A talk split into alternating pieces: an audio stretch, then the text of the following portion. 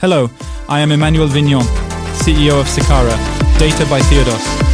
Every week on Morning Data Chat, I welcome an expert who talks to us about a data use case, the challenges they have overcome, and shares their learnings. Today, we welcome Christophe Vaudable, Chief Data Officer of the Pierre et Vacances Group. Hello, Christophe. Hello, Emmanuel. So, the Pierre et Vacances Group is the leader in European tourism. It offers vacations close to home so you can spend time with family and live experiences that resonate with you. Christophe, I am very happy to have you here today. So you are currently the Chief Data Officer for the Pierre et Vacances Center Parcs Group. You lead a team of just over forty people with the mission of implementing the group's data strategy. In the past, you have worked in various sectors, e-commerce, ride-hailing, defense and education, where you had the opportunity to design or lead transformation plans for different data teams. What would you like to talk to us about today? I think we're going to address the issue of data transformation within organizations that can be historical, because ultimately we have companies in France that have existed for several decades now and therefore have been built outside of any data plan or data vision initially, and today need to transform to meet the new needs of data use cases in particular. Okay, so that's somewhat what created the role of Chief Data Officer, which didn't really exist a few years ago, right? Absolutely. It was really the moment when organizations realized that they were dealing with a distinct field that required specialists. And so they created the position of Chief Data Officer, which is still evolving today because the role is not yet fully mature. But indeed, the need to consider specific use cases was highlighted by the creation of this Chief Data Officer role. You've had the opportunity to do this several times in your career, right? And does it always work? I've done it several times in very different companies, from startups to scale-ups to medium-sized enterprises. There are indeed recurring issues, but they take on slightly different shades depending on the nature of the place you're in. If we're indeed talking about transformation plans, we're talking about transformation plans in so-called traditional companies that have been around for a while now. And to answer your question, does it always work? No. Clearly we've seen, and we've seen it together, in fact, that some transformation plans run into technical issues because there's a legacy to evolve, and also organizational legacy. Since the role of Chief Data Officer is recent, it needs to find its place in organizations, and that's often where the problems start, beyond the simple technical issues.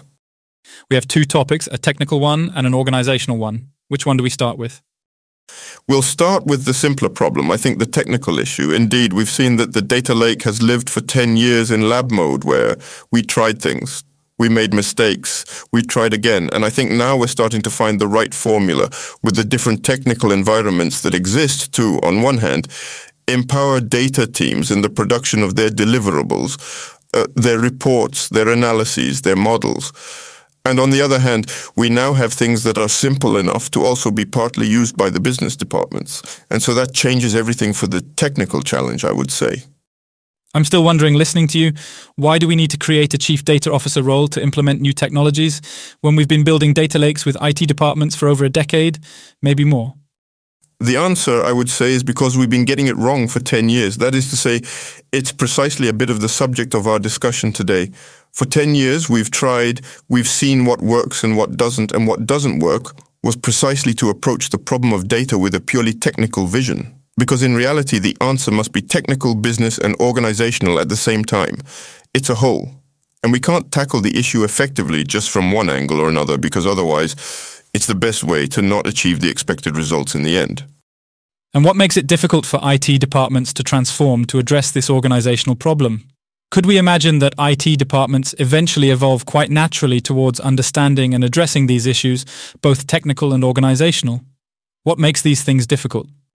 What makes it difficult, I think, is that we are dealing with profiles that are not purely I T, nor purely business either. So we are dealing with people who are a bit at the crossroads and who have different expectations from what developers or marketing people might have, for example. And we are ultimately dealing with a population that can be difficult to integrate on one side or the other. And so that's also what makes the equation a bit complicated. I see. And in terms of new technologies, is there a challenge of speed? Because we know that in existing companies, they are often difficult to change. Do you have a challenge of speed to understand and master these new technologies? So there's definitely a challenge of speed. Yes, that's clear. But this constraint of speed also comes with a very strong constraint of autonomy. It's important to keep in mind that indeed an I T team and a data team have completely different constraints in terms of availability, in terms of S L As to provide. And so if autonomy isn't there, if we're forced to fit into the mold of what the I T constraints are, obviously the speed isn't there. And obviously behind that, our internal clients, the business units, need to wait several months to get their answers. And so obviously that doesn't work. So it's actually a problem of timing between two teams. Is it that the agility needs we expect in data-related matters are not necessarily compatible with the security and S L A issues that are usually found in I T departments? Is that it? That's exactly it. There's a misalignment between the time of I T, which is the time of availability of production, and the time of data, which is the time of analysis and indeed of short iteration. So then how do we address this issue? Companies have generally created specific departments for data, some not necessarily all.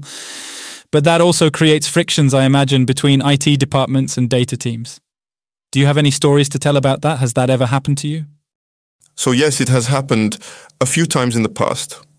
I would say that, from my point of view, problems start when data does not have control over its infrastructure, meaning precisely being dependent on the constraints and processes of the I T department, which are not, as we've seen, necessarily its own. Therefore, for that, we have a great tool, cloud tools, which I would say mask the complexity of managing infrastructure and for some assist in the implementation of a solid G D P R security policy. This is a fantastic tool for data services that are not used to managing infrastructure, but which precisely have a tool that really allows them to be guided and to progress on their own. I'm playing devil's advocate a bit, but aren't cloud tools also a way to do what we used to do in the two thousand ten S, what I called shadow I T? Well, yes and no. Yes, in the sense that indeed we have an environment that lives parallel to that of the I T department. No, in the sense that, of course, one must also conform to security guidelines. We have a sandbox, but this sandbox must be secure. It must be viable for the group.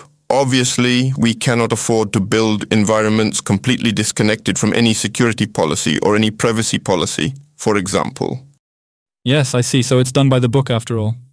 Exactly.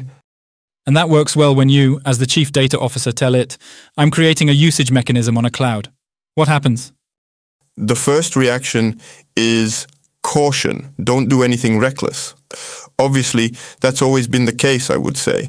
And I can understand that the C I S O, who is responsible for the security of the company's infrastructure, might be a little scared when he sees new profiles coming in saying, okay, we're going to be autonomous and ultimately we're going to take over all the functions that were otherwise handled by an infrastructure or security team. So the first reaction is that I would say in a second step, the goal is to engage in discussion, to show good faith, to demonstrate that we will comply with security constraints, with FinOps constraints as well. Now, because that's an important dimension of cloud infrastructure operations. And so I would say that the dialogue becomes more peaceful as we show that we are fully aware of the constraints that exist at all these levels. And that, of course, we will do everything possible to comply with them. So you've talked about FinOps logic. Behind FinOps logic, there's financial logic. Behind financial logic, there's budget logic. We know well that our companies are, in fact, a company is above all a balance between different forces, especially at the budget level. So in fact, before data teams existed, companies had their balance by saying, well, I allocate a certain part of the budget to I T, I allocate another part of the budget to marketing, et cetera, et cetera. When another team arrives, a data team, how does it work? Does the data team, first of all, does the chief data officer sit on the executive committee or should they be a member of the executive committee? That's an interesting question. Do they have a budget? Is the budget comparable to the I T part?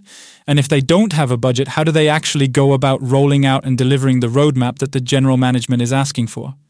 So a lot of questions, many questions and broad questions. The first one, I think, is the one that all C D Os listening have asked themselves at some point. Should the C D O be a member of the executive committee? That, I would say, is really a question that relates to the maturity of the company in utilizing its data. Let me explain. Generally, the first step in establishing a data department involves building the technical environment, so the famous sandbox that will later allow for data exploitation, analysis, and model creation. So, at this initial stage, it doesn't seem absurd to have a data department that is attached to the I T department because it facilitates a lot of things in terms of communication with I T colleagues. And then, after reaching this technical maturity, having demonstrated that indeed we are not doing just anything in terms of finance, security, and G D P R compliance, it may seem interesting to gradually get closer to the business side, to enter a much more business-oriented, more heroic logic, and thus, in a way, to better valorize the company's data assets. So all this has to evolve. And then, in a third phase, perhaps, once we have a data entity that is mature from a technical and business standpoint, we can start to think about making it autonomous by integrating it into the executive committee. But this, again, should be, I think, the culmination of a multi-step process. I see. So it's a journey. You start with I T, then you move toward the business side, and finally, you end up with autonomy, or even as a member of the executive committee. That's right. So that's a bit of the ideal scenario. And then, in fact, we're simplifying a bit, because obviously when we're still in the technical phase, we're already talking to the business side. When we're in the business phase, we continue to talk to the technical side. And so all this is actually much more fluid than the sequencing we've just discussed. But indeed, basically, that's a bit of the pattern we could imagine. So in your professional life, there have been times when things didn't work out because the relationship with certain people wasn't functioning. Have you managed to draw some eliminatory lessons from those experiences without which, in any case, you would never take a position? Or without which you could say, with your sense, it will never work? So my red line, indeed, based on my experience, is precisely this autonomy over the infrastructure aspect. Indeed, in the past, I have encountered situations where our entire infrastructure was delegated to I T, and this ultimately brought to light the issue of timing that we discussed at the beginning. That is, indeed, the needs for infrastructure on the data side that evolve quite frequently over time. I T teams that, for all sorts of good reasons, are not available to support us. And so all this creates latency, frustration, and then even from a team perspective, it leads to turnover, et cetera. So that's a situation that, for me at least, would no longer be acceptable in the future because it blocks everything else. And have you ever turned down jobs because of that? I have indeed turned down jobs when you realize that the company is not quite mature enough to consider data issues as full-fledged problems. The ground is very risky. We can tell ourselves that we take the time and that we will get there, but there is a gamble being made and I no longer take that one. Yes, that's clear. And if we go back a bit to the technical side, how does it generally go when you, let's assume we're in a case where you have autonomy over your infrastructure, so you work closely with the I T teams.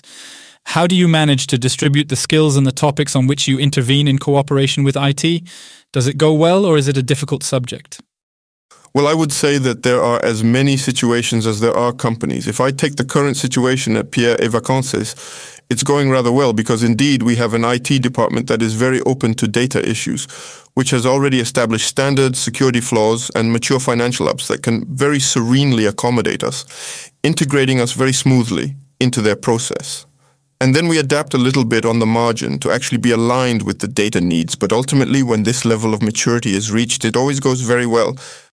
But didn't you have big meetings at the beginning saying this is your area of responsibility, this is mine, with clearly established job descriptions? No, all of that happened quite naturally.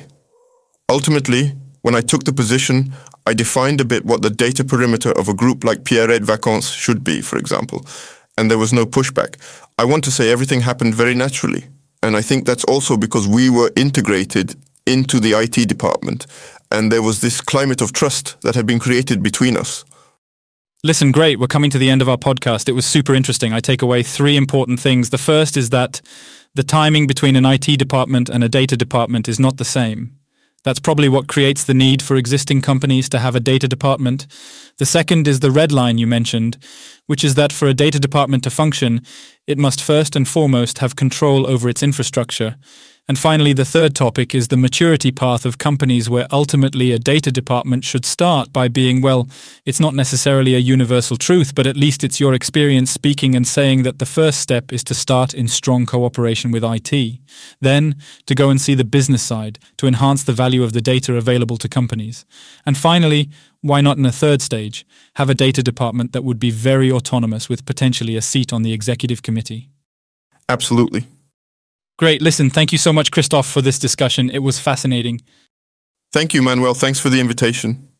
You have just listened to Morning Data Chat, the podcast that accompanies you in a better and more efficient use of your data. Find the full episode on sicara dot f r. We look forward to seeing you soon for a new episode. Sicara, Data by Theodo.